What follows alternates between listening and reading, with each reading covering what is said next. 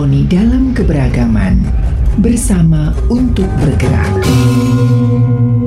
Radio Maestro mengolah fakta, data, dan nada dalam untayan kata penuh makna yang tertata indah dalam setiap rangkaian program acara hadir menyapa bersama harmoni penyejuk jiwa. Rasa, asa, dan karya terjalin menjadi harmoni dalam setiap langkah menuju cita dan cinta Sang Pencipta.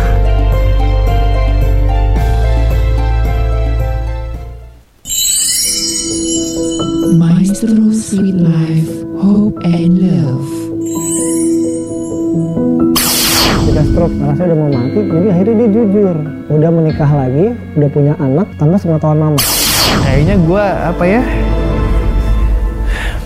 Gue jadi anak yang paling tidak tahu membalas budi orang tua. Kalau misalnya gue jadi membentak dia dengan segala apa yang udah dia lakukan di hidup gue, akhirnya bisa dilepasin sih obat penenang itu karena apa? Aku nyari Tuhan gitu loh. Tuhan saya nggak mau ketergantungan sama obat penenang. Saya mau Tuhan yang tenangin saya. Akhirnya bisa tidur nyenyak. Gue di stop di salah satu pekerjaan yaitu di salah satu program televisi. Gue di stop dengan alasan yang tidak tahu, gue pun tidak jelas. Maestro Sweet Life, Hope and Love.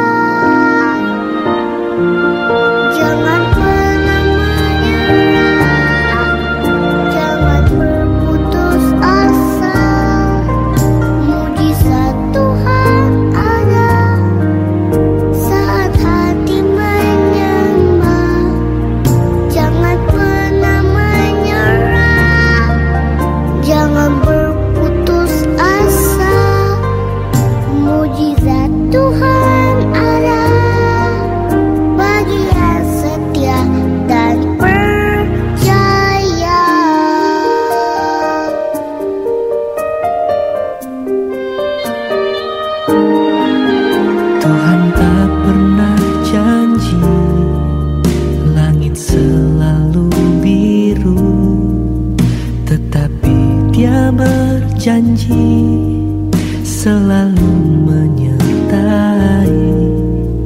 Tuhan tak pernah janji Jalan selalu rata Tetapi dia berjanji berikan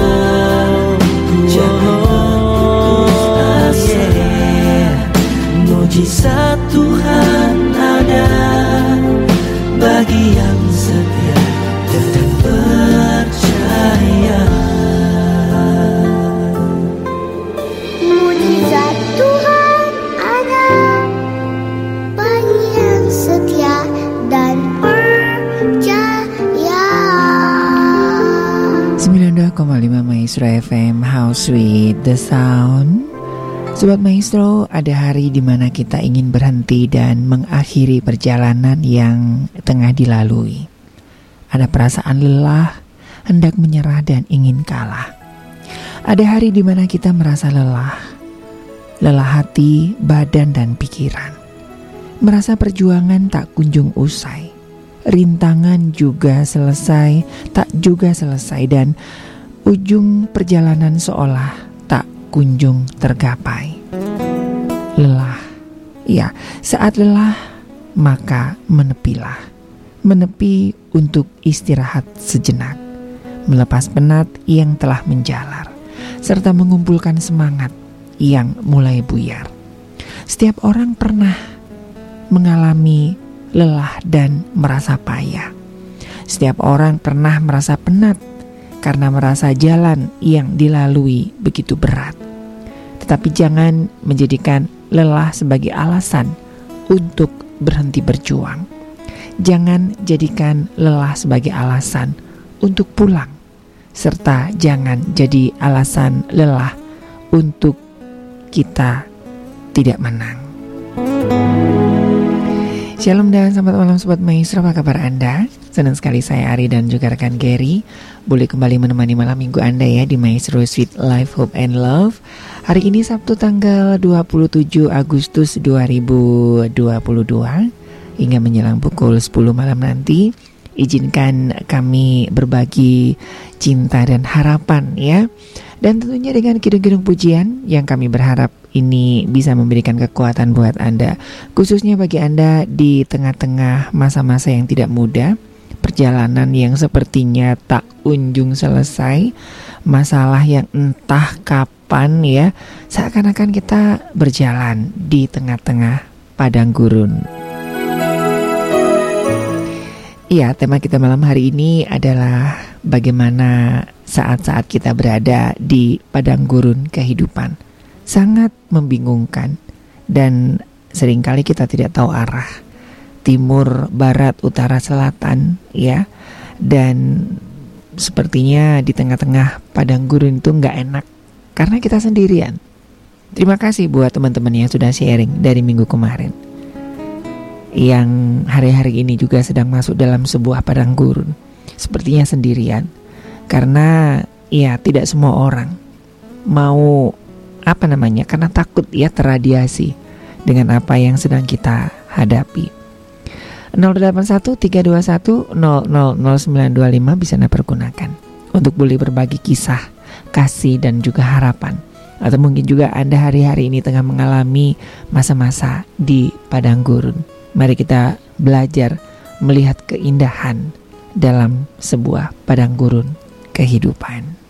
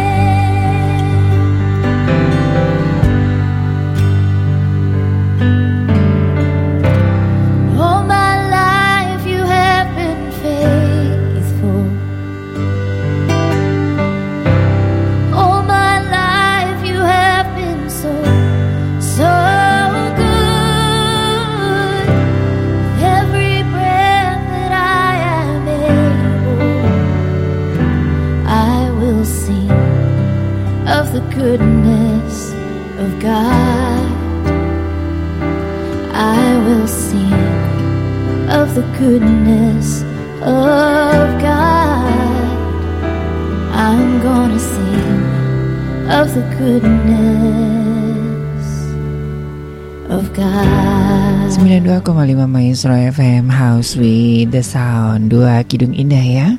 Tadi dari em, Ruth Nelly dan eh, Yesaya ya Dengan Padang Gurun menjadi taman Tuhan. Juga ada Don Moon dan eh, timnya dengan Godness of God. Membawa kita 19 menit dari pukul 20 ya. Selamat malam buat Anda di mana pun Anda berada. Dan iya tetap semangat tentunya ya di tengah-tengah menjalani kehidupan yang mungkin tidak mudah seperti kita berada di tengah-tengah padang gurun ya. Saya pernah berada di hmm, di Nusa Penida itu ya ada sebuah savana yang sangat luas ya. Apalagi saya termasuk orang yang tidak begitu paham mengenai arah angin ya arah eh, mana timur mana utara selatan barat gitu ya. Jadi bingung. Kayaknya semuanya tuh mm, sama gitu ya. Nah kadang-kadang ketika kita berada di padang gurun kehidupan kan kita sendirian. Kita nggak tahu mesti ke mana. Nah menjalani hidup tidak lepas dari tantangan dan cobaan Cobaan dan tantangan ini adalah bagian dari kehidupan kita di dunia. Satu paket begitu ya. Ibarat siang dan malam menjadi satu bagian. Hanya yang membedakan adalah soal ketiadaan cahaya. Nah, kita hanya butuh ya, yang hanya kita butuhkan adalah kompas ya dalam tanda kutip adalah rahmat Tuhan agar kita kuat dan sanggup melewati ujian di setiap langkah hidup kita. Nah, mungkin kita bertanya apa itu padang gurun? Kalau kita belajar ya dari eh, kitab-kitab dalam perjanjian lama itu rata-rata ya orang-orang yang akan masuk dalam sebuah rencana Tuhan yang besar. Tuhan bawa kepada situasi padang gurun. Musa misalnya, 40 tahun berada di padang gurun ya. Nah, dalam perjanjian lama padang gurun itu adalah tempat pembinasaan dan pengasingan. Situasi padang gurun yang tandus, kering dan serba sulit ini akan mendatangkan kematian jika orang tidak berjuang untuk bertahan. Nah, lalu apa hubungannya dengan kehidupan kita? ya.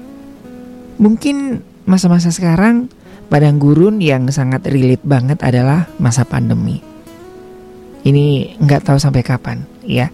Nah puji Tuhan tahun ini sepertinya sudah agak longgar begitu ya karena memang sudah sudah divaksin ya baik vaksin 1 2 dan booster. Tetapi kan juga ada begitu banyak masalah-masalah baru. Virus-virus baru, pandemi pandemi baru bermunculan. Resesi dan banyak hal ya. Isu-isu perubahan iklim. Ada begitu banyak hal yang membuat kita sepertinya kok nggak ada habis-habisnya, ya. Nah, masa pandemi yang tak kunjung berakhir sudah pasti membawa kita pada situasi yang sulit, situasi padang gurun. Ada yang sakit, ada yang meninggal, usaha macet, ya. Bahkan ada beberapa teman-teman saya yang uh, hasil usahanya 20 tahun lebih hilang dalam sekejap, ya. Banyak hal yang terjadi. Pekerjaan macet, lalu kita merasa hidup ini kering dan gersang. Mungkin ini adalah padang gurun dalam konteks yang sangat relate saat ini. Atau mungkin juga kegagalan-kegagalan hidup kita. Kegagalan mempertahankan hubungan, baik dalam hubungan keluarga, hubungan pacaran, pekerjaan yang tidak mencapai target, kita merasa gersang. Atau mungkin juga kegagalan-kegagalan yang karena pilihan-pilihan kita, kecerobohan-kecerobohan kita, sehingga kita masuk dalam sebuah padang gurun. Ya. Dan saya bersyukur Tuhan izinkan itu selama dua tahun, dua tahun ya saya masuk padang gurun. Bahkan sekarang ini juga masih di padang gurun sebetulnya, tapi minimal sudah ada kompas. ya, walaupun sendirian tapi tahu arah ya. Nah, atau mungkin atau mungkin kita juga pernah merasa bahwa doa-doa kita itu tidak dikabulkan Tuhan. Saya kemarin tidak sengaja melihat sebuah film yang apa namanya ya, uh, menggambarkan tentang kekecewaan seorang anak yang apa namanya ya, uh, pembimbing rohani ini kayaknya kurang fair di dalam memberikan sebuah uh, penjelasan kepada anak kecil ini yang sedang berdoa begitu. Dia bertanya kepada hamba Tuhan ini, "Pak, apakah kalau saya berdoa sungguh-sungguh Tuhan akan menolong saya? Tuhan akan menyembuhkan uh, apa namanya? papa saya." Nah, anak ini sebelumnya juga bertanya kepada papanya karena mamanya meninggal saat melahirkan dia. Dia tanya kepada papanya, "Papa, papa nggak pernah berdoa ya?" "Oh berdoa," gitu. Tapi kenapa doa-doa papa nggak dijawab? Nah, papanya cukup bijaksana. Papanya bilang, "Papa berdoa, mama juga berdoa." Sepertinya doa doa mama adalah supaya mama kamu selamat. Tapi doa mama kamu adalah supaya kamu bisa terlahir dan bisa hidup dengan baik.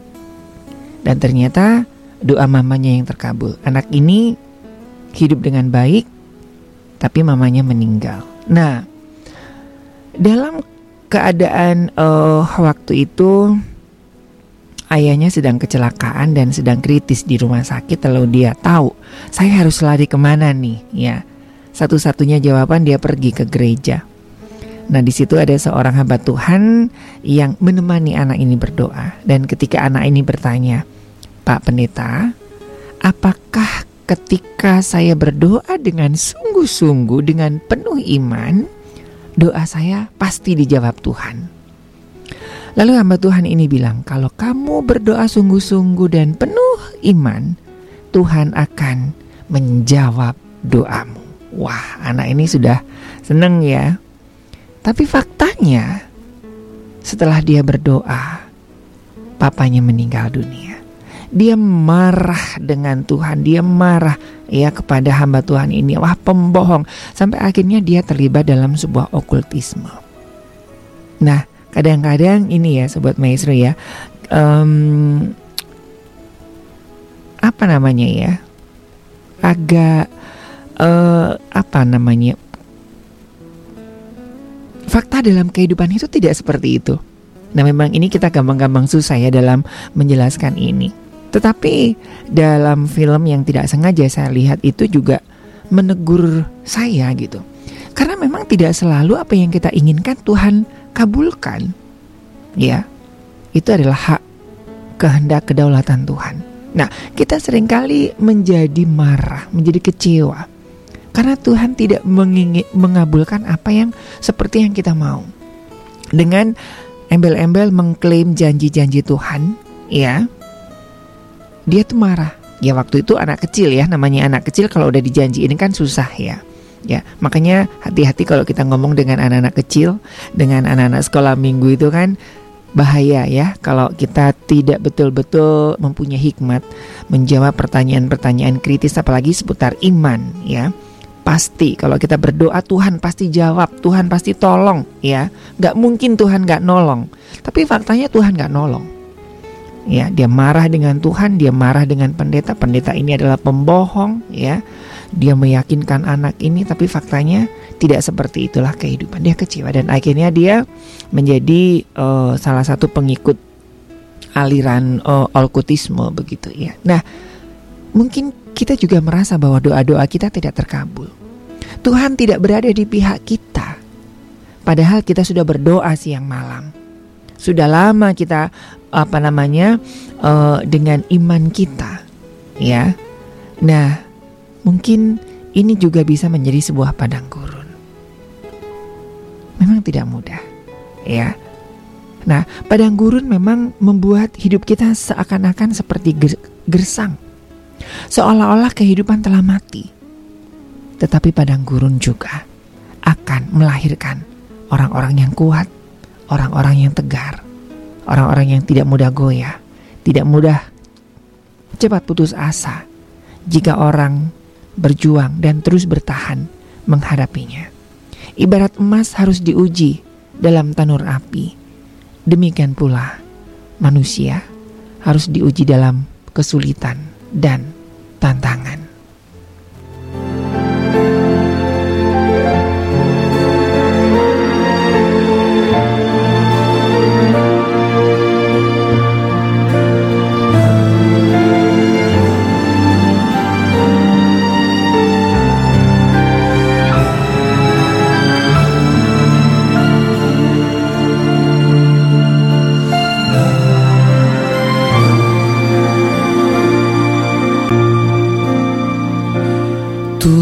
Firman mintalah. Tuhan firman carilah. Tuhan firman ketuklah. Tuhan janjikan jawab Tuhan firman mintalah. Tuhan firman carilah. Tuhan firman ketuklah. Tuhan janjikan jawab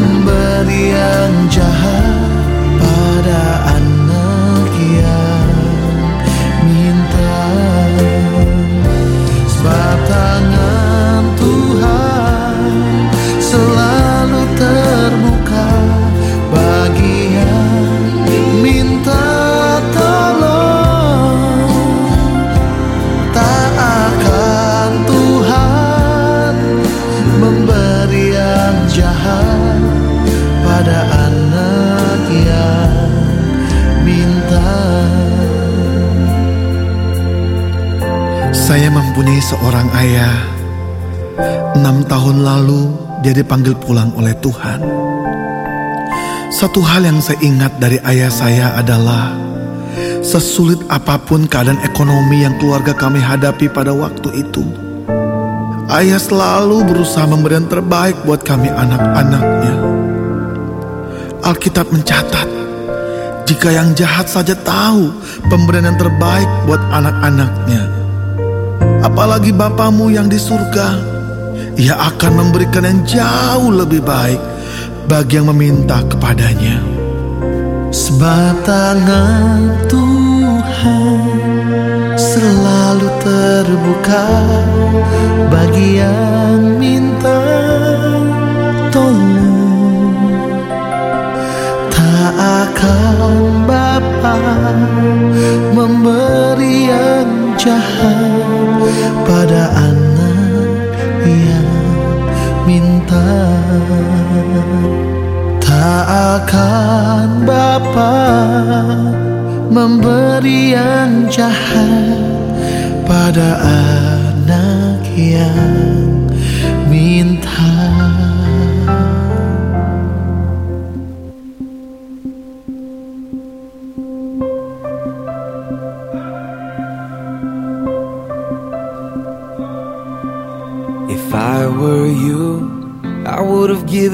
On me by now. I would have labeled me a lost cause. Cause I feel just like a lost cause. If I were you, I would have turned around and walked away. I would have labeled me beyond repair. Cause I feel like I'm beyond repair. Oh, but somehow you don't see me like I do. Somehow you're still. You're the God who stays. You're the God who stays. You're the one who runs in my direction. When the whole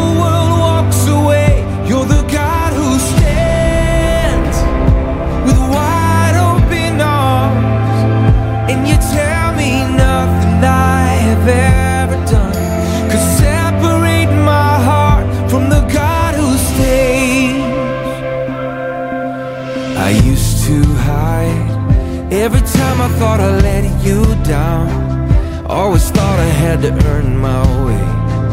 But I'm learning you don't work that way now. Cause somehow you don't see me like I do.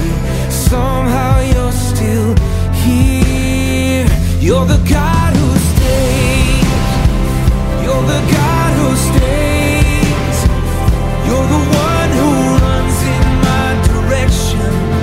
When the whole you're the God who stands with a wide open arms. And you tell me nothing I have ever done could separate my heart from the God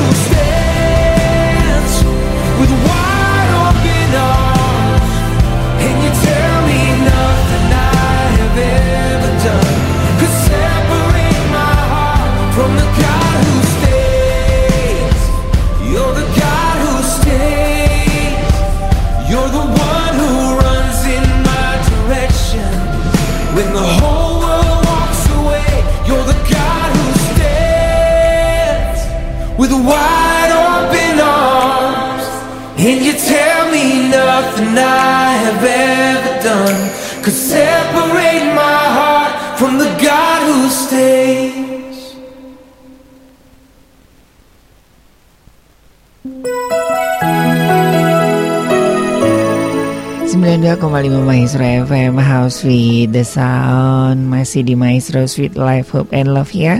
Bersama saya Ari dan juga rekan Gary ya.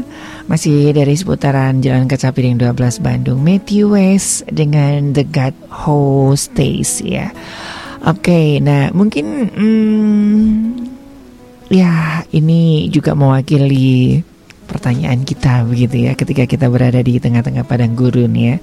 Selamat malam untuk rekan-rekan saya yang saat ini sedang bersama-sama dengan saya ya.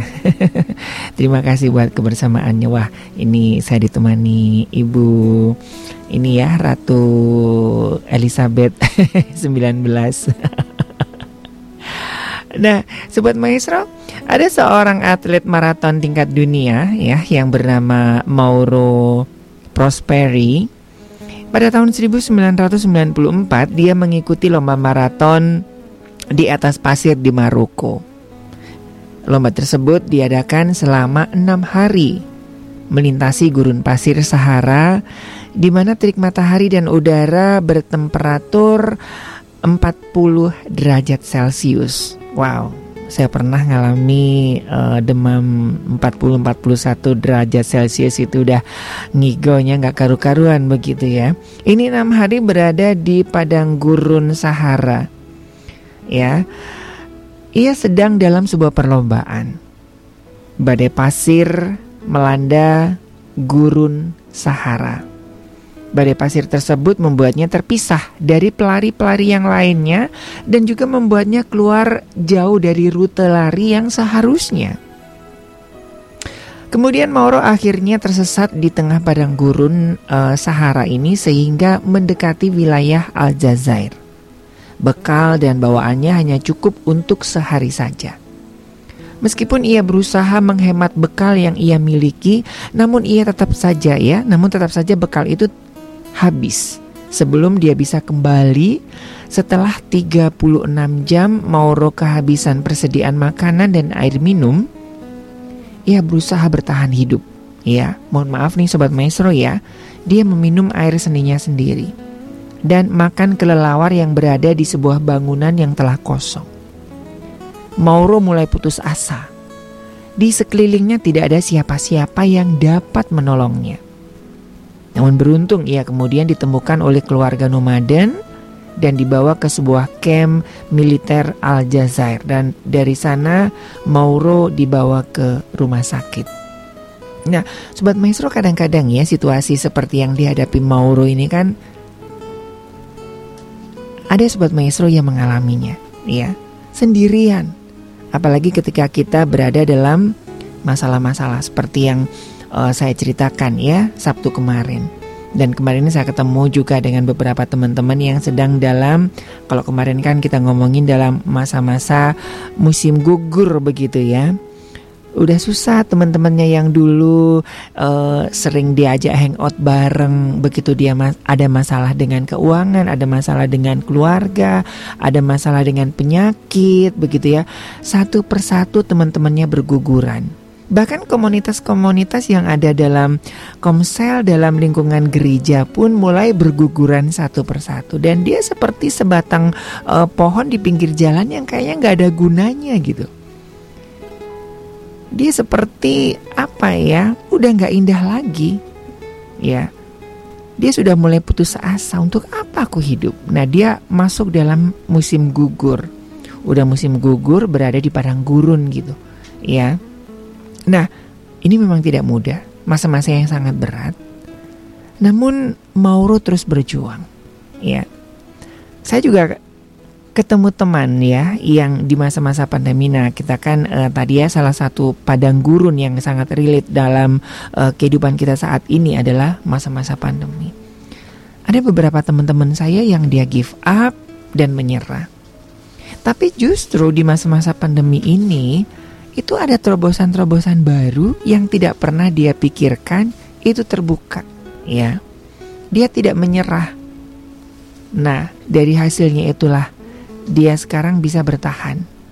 Sekalipun memang tidak seindah, tidak serimbun di masa-masa sebelum pandemi, tetapi minimal dia bisa melihat sebuah keindahan, sekalipun dia harus di padang gurun.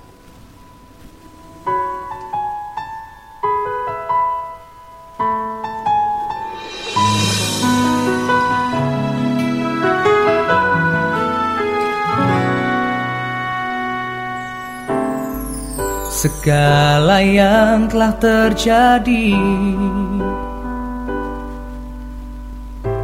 Mungkin kita tak dapat mengerti Mengapa Tuhan izinkan semua Masalah silih berganti Namun Tuhan tak memberi Pencobaan melebihi kekuatan kita. Dekatkan diri kepadanya. Dia Allah yang setia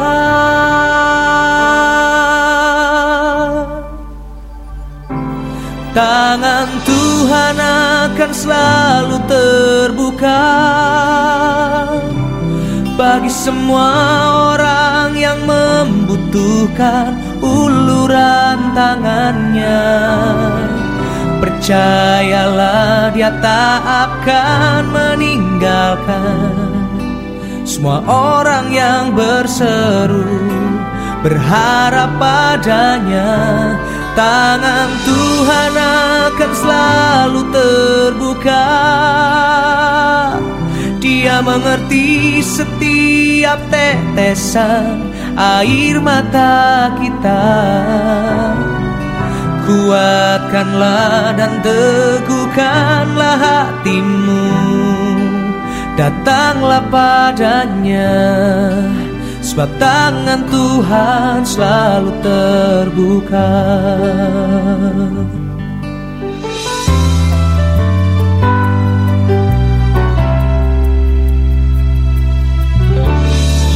Namun Tuhan tak memberi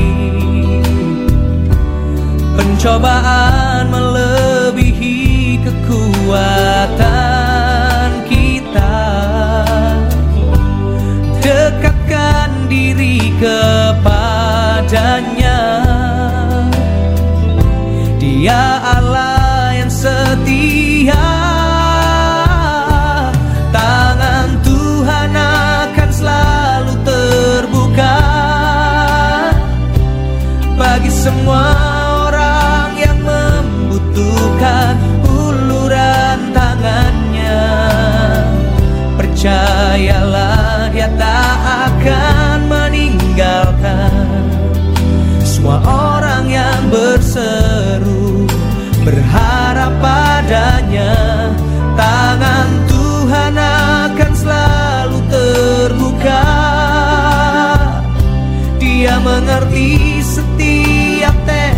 air mata kita. Kuatkanlah dan teguhkanlah hatimu. Datanglah padanya. Datanglah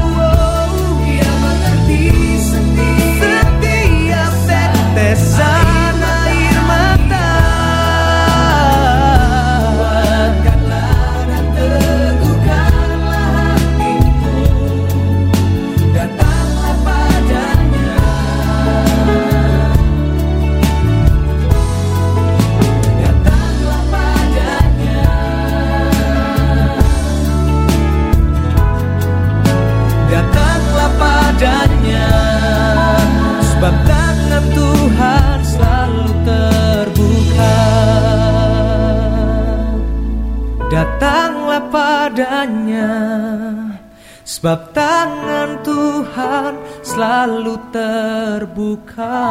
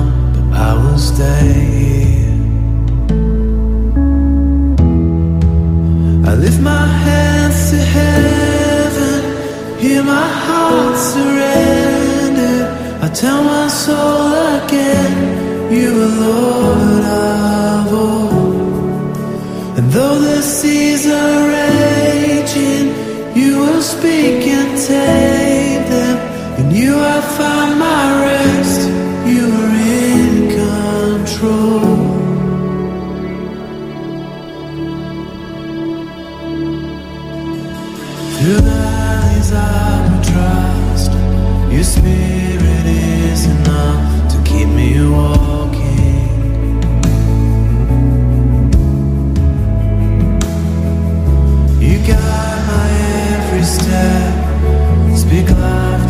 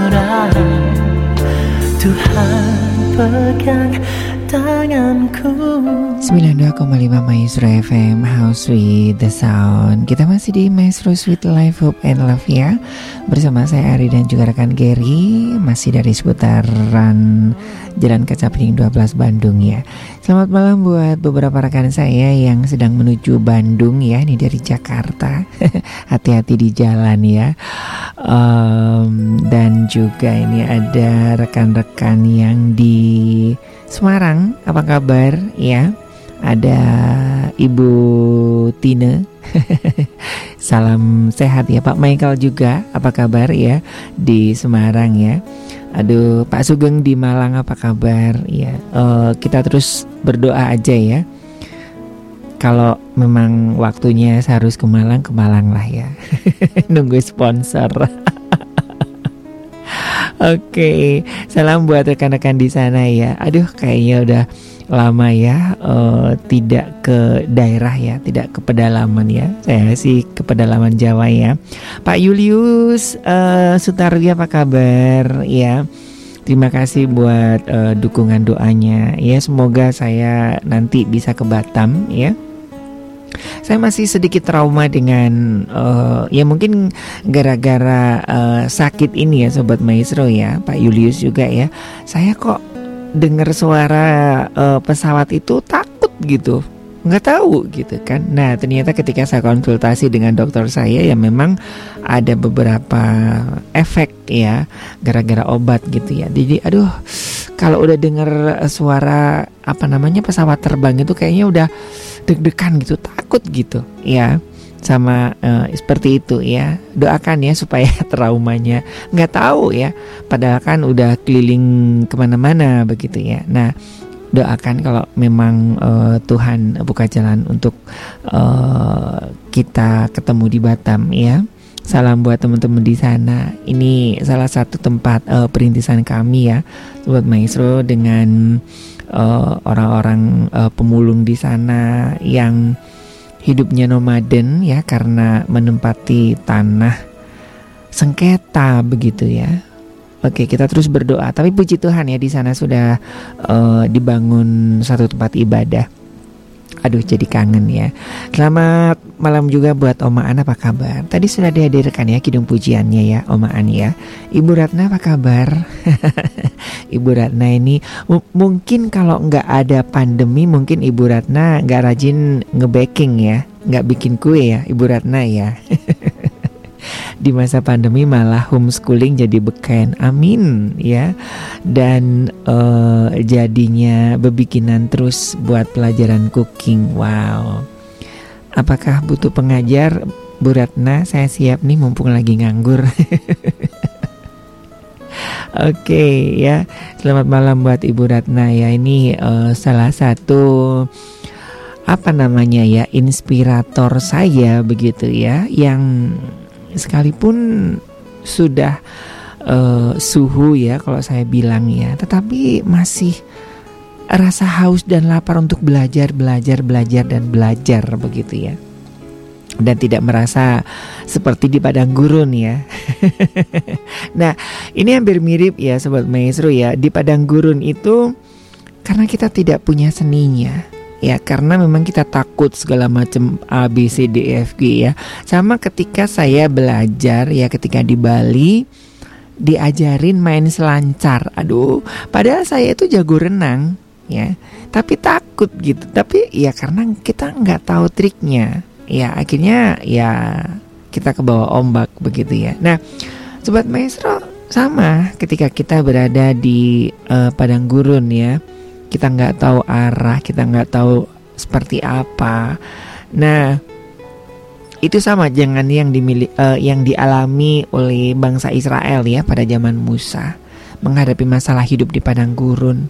Bukan saja panas, gersang, tapi juga tidak ada penunjang utama kehidupan ya, yaitu air. Air di Mara rasanya pahit. Meskipun mereka uh, terhitung sehat dengan berjalan kaki jarak jauh, tetapi sikap bersungut-sungut dan meragukan pemeliharaan Tuhan membuat tidak mawas diri ya. Nah, sikap proaktif Musa untuk berdoa atau terkoneksi kepada Tuhan ini sangat menolong bangsa Israel mengalami mujizat Tuhan ya. Kalau saja mereka belajar berjalan dengan Tuhan, maka mereka sungguh akan bersyukur bahwa tidak jauh dari Mara. Tuhan sedang mempersiapkan Elim, yakni tempat dengan 12 mata air dan 70 pohon kurma yang segar dan nikmat. Hari ini Anda dan saya memiliki kesempatan yang sama untuk mendapatkan berkat Tuhan ketika kita mengikuti cara pandang Tuhan dan bukan egoisme kita. Tapi yang namanya orang-orang yang sedang dalam uh, apa namanya kepanikan dalam padang gurun begitu ya. Nah, setiap orang memiliki padang gurun yang berbeda. Saya mungkin pernah cerita ya pengalaman saya pertama kali ketika saya ke satu daerah yang namanya Comal ya, bukan Comal di Texas. Comal di uh, di perbatasan di Pemalang ya. Saya berangkat dari dari uh, Tasik kalau tidak salah waktu itu dan untuk ke sana itu kan hanya ada dua ada dua bus begitu ya. Cuman saya telat saya telat perginya. Akhirnya saya ini estafet ya, estafet dari Tasik ke Cirebon, habis gitu Cirebon ke Tegal begitu ya, terus Tegal ke arah Semarang. Nah, karena saya berangkatnya malam, itu sampai dari Tegal kalau tidak salah. Saya naik bus ya. Karena udah jam 11 malam ya, jam 11 malam, jam setengah 12 begitu. Pokoknya udah larut begitu dan nggak ada kendaraan lama banget ya. Tapi di situ saya banyak melihat satu kehidupan fenomena kehidupan malam di terminal begitu ya. Saya tulis dalam sebuah buku. Nah, tiba-tiba ada sebuah bus yang cukup tua, jalannya itu lambat banget. Nah, dia bilang bahwa ini ke Comal, ya ke Semarang dan lewat Comal begitu. Lama sobat maestro ya, lama banget. Ini kok saya tengok kiri kanan nggak ada nggak ada penumpang ya, yang tadinya ada beberapa terus pada turun di tengah jalan saya pikirnya ya itu kan padang gurun buat saya waktu itu ya. Saya kan takut ya karena nggak tahu gitu kan. Nggak tahu ini pertama kali saya pergi ke uh, Comal. Nah karena rasa takut saya saya turun di tengah jalan. Saya turun di tengah jalan. Nah ke, itu mungkin di dekat pabrik atau di uh, apa ya pokoknya ada orang jualan asongan gitulah ya di gerobak begitu. Saya turun di situ saya beli minum. Nah terus uh, mungkin bapak ini ngelihat saya bingung begitu ya. Dia tanya emang mau ke mana mas? Gitu. Saya mau ke Comal pak gitu. Lah kenapa kok turun di sini? Gitu kan. Itu tadi bis terakhir dan satu-satunya bus gitu. Oh nggak ada lagi nggak ada ada lagi ya nanti subuh bus-bus yang dari Jakarta biasanya. Ampun padahal itu kesempat. Aduh, kenapa saya bodoh sekali gitu ya. Nah, tapi memang seperti itulah dalam kita menghadapi kebingungan ya. Kita nggak percaya apa yang dikatakan sopir. Padahal memang bus ini menuju ke Semarang mungkin memang ya bus kuno ya. Nggak mungkin atau jalannya 100 km per jam. Itu pelan banget sobat maestro. Saya kan gemes ya apakah benar gitu. Dan akhirnya saya turun. Kadang-kadang kan kita seperti itu ya. Kita menantikan waktu Tuhan itu kayaknya nggak sabar. Sampai akhirnya kita mengambil pilihan kita sendiri. Kita turun dari perjalanan yang seperti yang seharusnya ya seperti bangsa Israel yang seharusnya di situ ada Elim. Ya, setelah menghadapi Mara itu ada Elim dengan 12 mata air dan 70 pohon kurma yang segar dan nikmat. Karena bersungut-sungut, karena kita mengandalkan apa namanya pemikiran-pemikiran sendiri begitu ya. Kepasrahan kita kepada Tuhan masih agak ragu akhirnya kita mengambil alternatif sendiri dan akhirnya saya jam 6 pagi baru dapat ad, ada mobil ke Semarang. Ya akhirnya ya saya numpang tidur di emper gerobak itu ya sobat maestro. Yang seharusnya saya menikmati ya mungkin satu satu jam lagi saya udah nyampe ke daerah Coma. Cuman karena kecerobohan saya saya harus bermalam di pinggir jalan nah mungkin teman-teman saya malam hari ini juga tergelitik untuk mengambil jalan pintas karena nggak tahan di tengah-tengah padang gurun.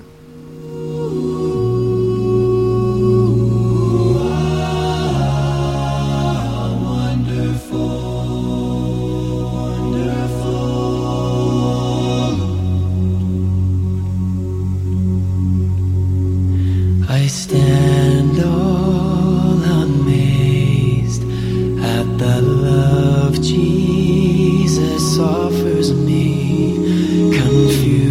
at the grace that so fully He proffers me. I tremble to know that for me was crucified, that for me a sinner suffered, he bled and died.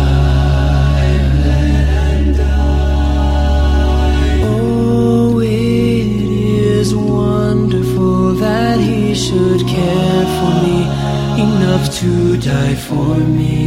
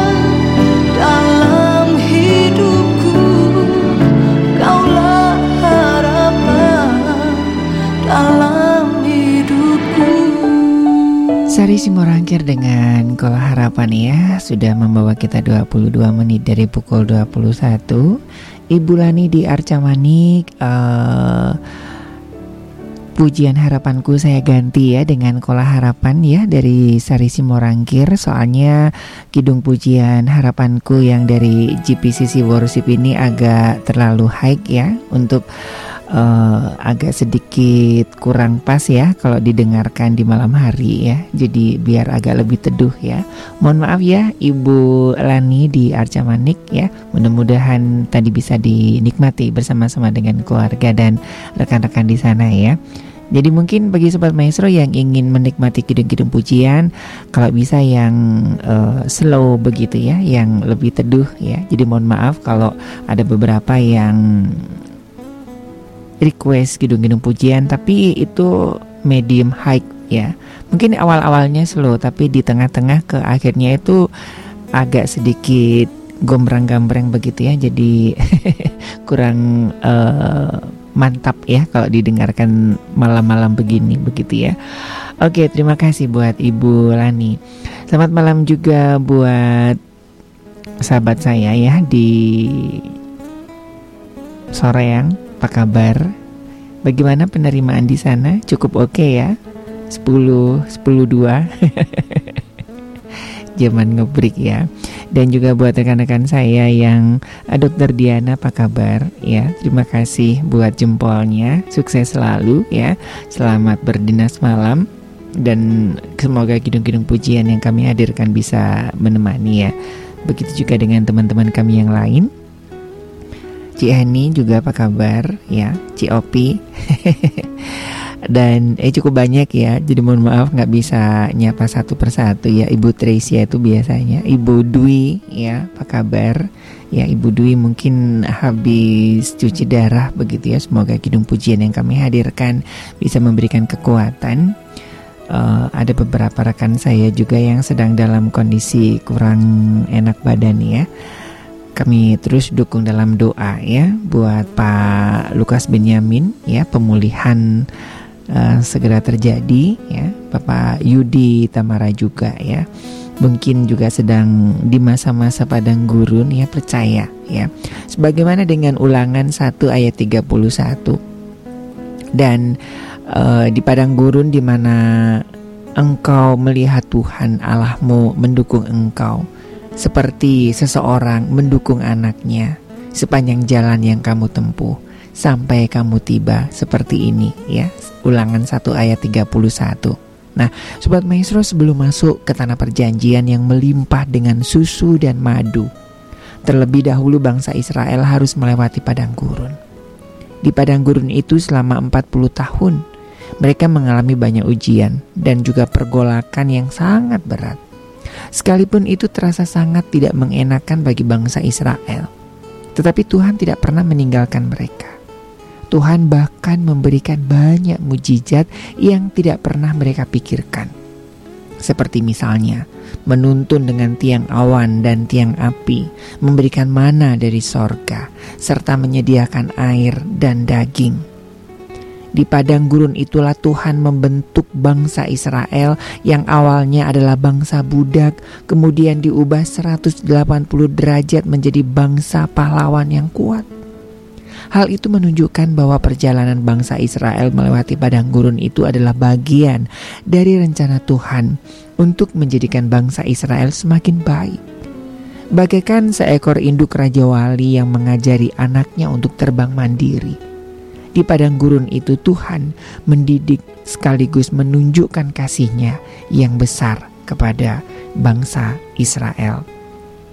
Ini juga satu perenungan yang uh, menjawab dari pergumulan saya ya hampir dua tahun lebih begitu ya ketika 2017 hingga 2019 itu benar-benar masuk dalam masa-masa padang gurun dihabisi semuanya ya bahkan uh, ada rekan-rekan roh uh, teman-teman hamba Tuhan mengatakan ya apa ya seperti seperti uh, kupu-kupu yang harus keluar dari kepompong.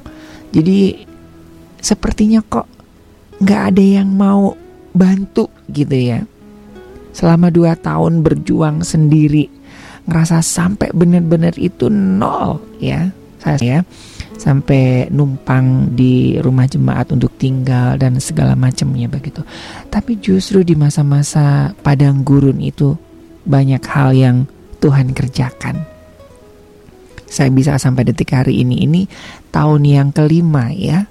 Saya tanpa pengobatan dokter ya karena kan tiap bulan harus periksa A B C D F G gitu kan. Ah, udahlah. ya hanya mengandalkan obat dari subsidi pemerintah. Ya itu pun masih harus membayar beberapa ratus ribu tapi no problem begitu ya. Nah Tuhan punya uh, justru di situlah Tuhan memberikan kekuatan. Dan beberapa teman-teman mengatakan bahwa kok kamu sekarang lebih jarang sakit? gitu ya. Saya juga nggak tahu. Ya saya juga nggak tahu. Ada inilah. Di masa-masa padang gurun justru begitu banyak mujizat yang Tuhan berikan ya apa yang tidak pernah kita pikirkan, apa yang tidak pernah timbul dalam hati itu yang Tuhan kerjakan. Memang tidak mudah ya sobat maestro ya. Itu harga diri segala macamnya harus dikikis habis ya. Dua tahun hidup bahkan sampai sekarang juga begitu ya. Tapi ya ya bersyukur itu Tuhan sudah tunjukkan oh arahnya seperti apa. Ya 2017 sampai 2019 itu saya, benar-benar nggak tahu arah harus ke mana. Ya tapi ya bersyukur ya. Sebagaimana dengan bangsa Israel. Nah anugerah Tuhan bukan hanya kita rasakan di padang berumput hijau tetapi juga di padang gurun yang terberat sobat maestro. Itu juga yang disaksikan oleh Raja Daud kalau kita baca dalam Mazmur 23 dari ayat pertama sampai yang ketiga Daud menggunakan kata ganti orang ketiga. Iya, ya untuk menyebut Tuhan. Tetapi mulai dari ayat keempat ketika masuk dalam lembah kekelaman. Daud menyebut Tuhan dengan kata ganti orang kedua yakni engkau. Ini menunjukkan bagaimana Daud menjadi semakin paham ya, semakin kuat, semakin erat, semakin dekat dengan Tuhan. Justru ketika ia sedang berada dalam lembah kekelaman. Itu sebabnya Sobat Maestro, di mana pun posisi Anda saat ini. Mari kita belajar untuk terus bisa merasakan dan menikmati kasih Tuhan yang ajaib. Sekalipun saat ini kita sedang berjalan melewati padang gurun kehidupan.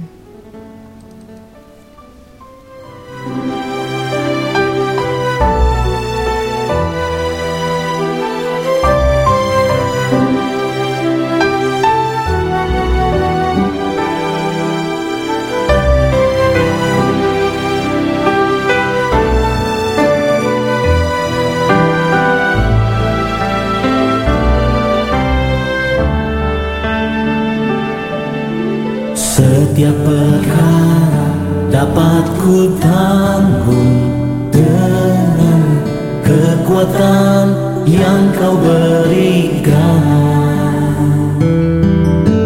Bahkan di dalam kelemahanku tahu kuasamu semakin sempurna.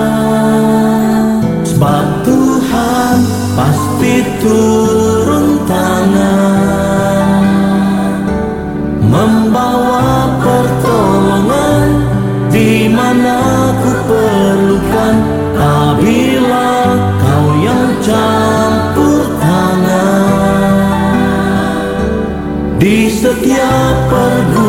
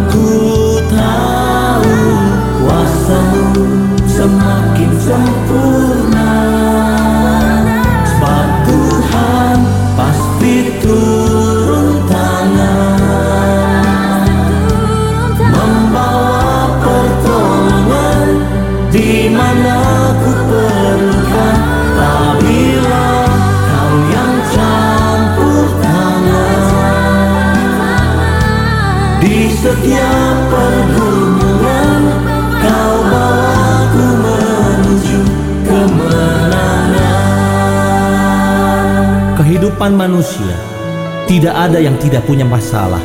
Setiap orang punya problem dan persoalan dalam kehidupan dia. Tetapi satu perkara yang kita harus tahu, Tuhan selalu bekerja dalam segala sesuatu mendatangkan kebaikan buat orang-orang yang mengasihi dia. Tangannya tidak pernah terlambat untuk menolong saudara dan saya. Hari ini, kuatkan hatimu dan sama-sama dengan saya katakan dengan imanmu, Tuhan pasti turun tangan. Sebab Tuhan pasti turun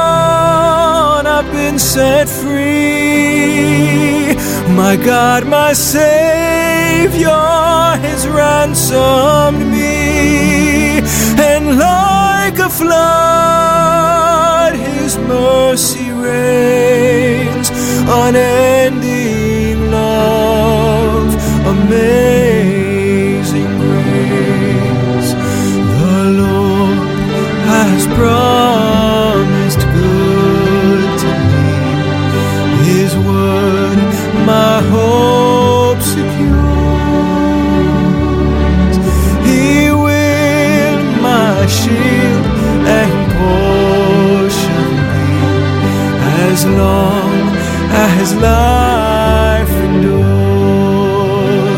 My chains are gone, I've been set free. My God, my Savior has ransomed me, and like a flood, His mercy reigns, unending love, amazing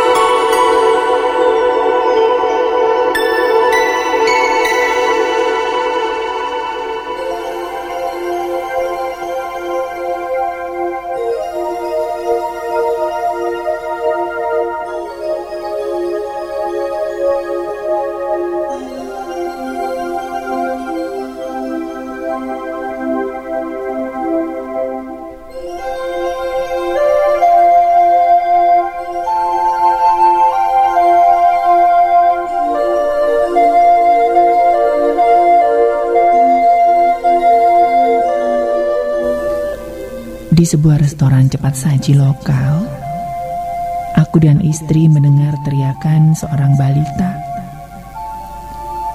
Ada sesuatu yang membuatnya kesal, dan ia berulang-ulang berusaha menyadarkan ibunya tentang hal itu. Akhirnya, ibunya menggendongnya, mengangkatnya sampai setinggi matanya, dan berkata tegas, "Berhenti mengeluh, Justin." Kata-kata itu menjadi lelucon ketika ia marah atau mengeluh secara berlebihan dan berulang-ulang tentang masalah kecil. Kejadian itu mengingatkan kita yang tidak sabar dengan anak-anak kita. Tetapi lebih dari itu, secara rohani, kata-kata itu sering tidak diucapkan dan terkadang diucapkan orang-orang kudus kepada mereka yang imannya belum dewasa. Aku kemudian memahami bahwa bayi rohani maupun bayi jasmani sama-sama berperilaku seperti bayi. Dalam pengalaman awalku menjadi orang Kristen, aku ingat bahwa beberapa orang percaya terlalu kaku dengan peraturan dan perilaku yang dapat diterimanya. Sikap yang tidak terucapkan adalah berhenti mengeluh. Tetapi beberapa orang percaya mendorongku saat aku putus asa dan mengecewakan Allah. Aku sungguh berterima kasih pada Tuhan untuk orang-orang yang kudus seperti Barnabas yang adalah sumber penghiburan. Sebagaimana dalam Roma 14 ayat yang ke-13. Karena itu, janganlah kita saling menghakimi lagi, tetapi lebih baik kamu menganut pandangan ini. Jangan kita membuat saudara kita jatuh atau tersandung. Aku ingin meneruskan cahaya dan penghiburan yang telah diberikan orang lain kepadaku.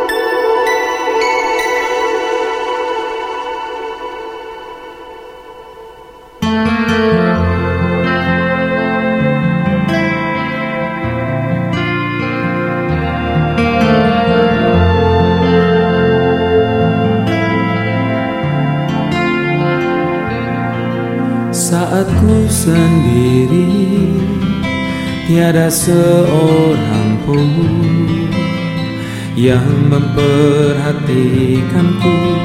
Seperti kau Tuhan Saat ku berjalan Dalam lembah gelap Ku percaya kau selalu sertaku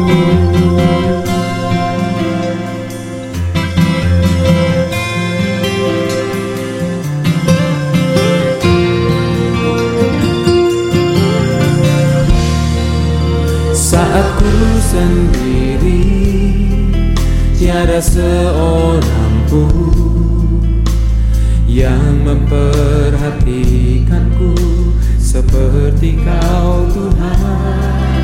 Saat ku berjalan Dalam lembah Ku percaya kau selalu sertaku Tangan kuat yang memegangku Selalu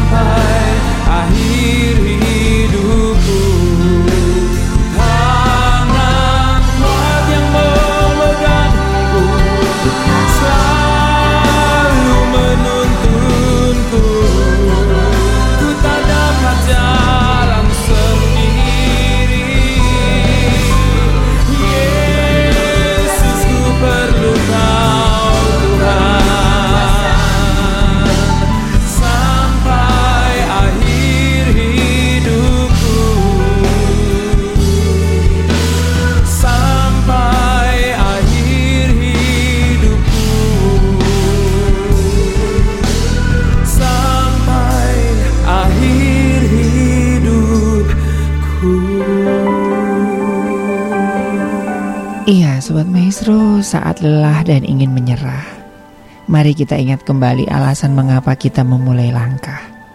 Dari sana kita akan dapati semangat kita kembali. Saat lelah dan hendak rebah, mari kita tengok ke belakang. Lihat kembali catatan juang dan lihat kembali rintangan yang telah kita taklukkan. Lelah akan selalu ada mengiringi setiap langkah kita. Tetapi bagaimanapun juga itu, tetaplah bertahan hingga kita sampai pada akhirnya. Dan tentunya melibatkan Tuhan dalam setiap perjalanan. Teruslah berjuang. Percayalah bahwa apa pun situasinya, yang pasti Tuhan selalu ada dan menyertai kita. Terima kasih buat malam hari ini. Terima kasih juga buat Anda yang sudah sharing secara pribadi ya. Kita bersama-sama melewati padang gurun bersama cinta dan harapan yang dari Tuhan. Dari Gerah Maestro Jalan Kacabring 12 Bandung, saya Ari dan juga rekan Gary mohon pamit. Selamat beristirahat dan Tuhan memberkati.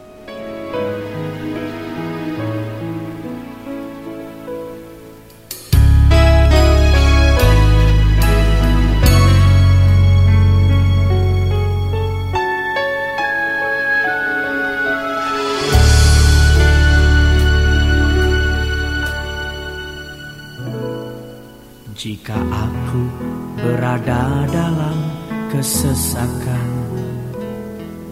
Engkau mempertahankan hidupku ini. Dan tangan kananmu menyelamatkan aku. Yesus akan menyelesaikan bagiku. Jika aku berada dalam kesesakan Engkau mempertahankan hidupku ini.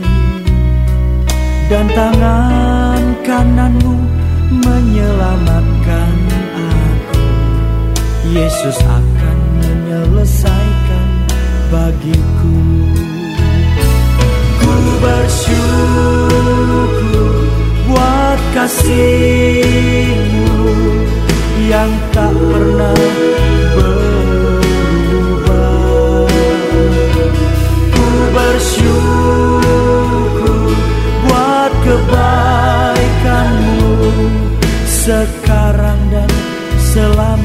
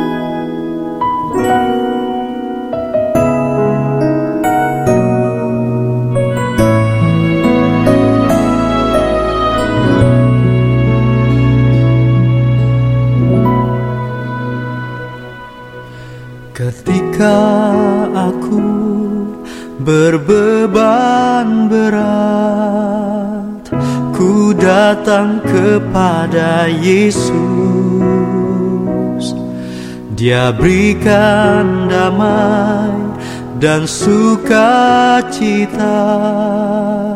Sejahtera dalam hatiku.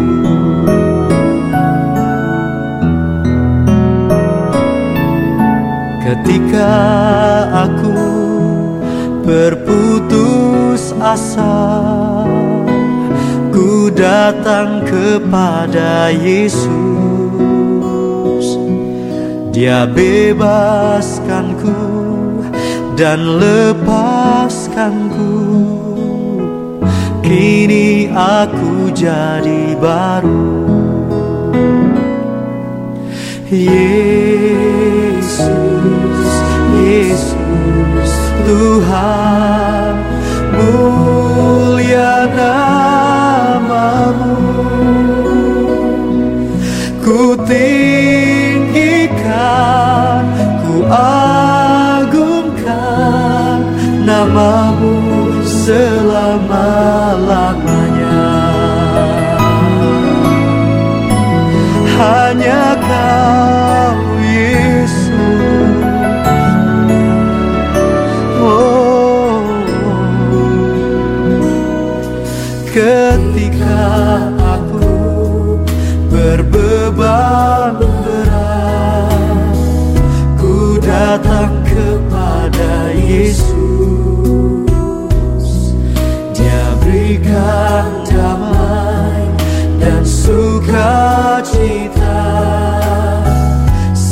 Sejahtera dalam hatiku.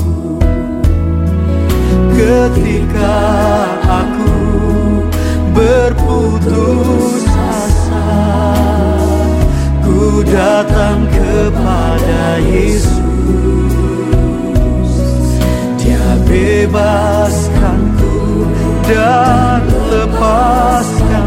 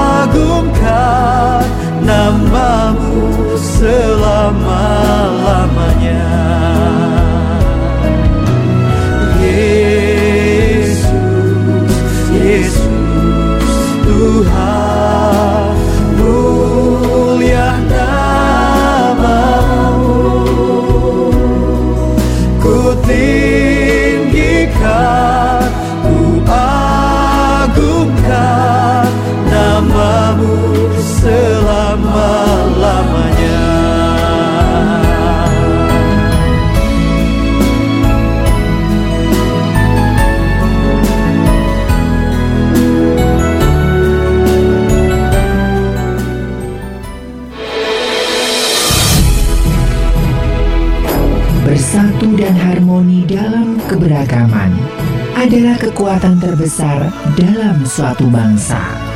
Mari ciptakan kerukunan dan saling menghargai satu sama lain. Bersama 92,5 Maestro FM Bandung, kita rajut keberbedaan dalam harmoni.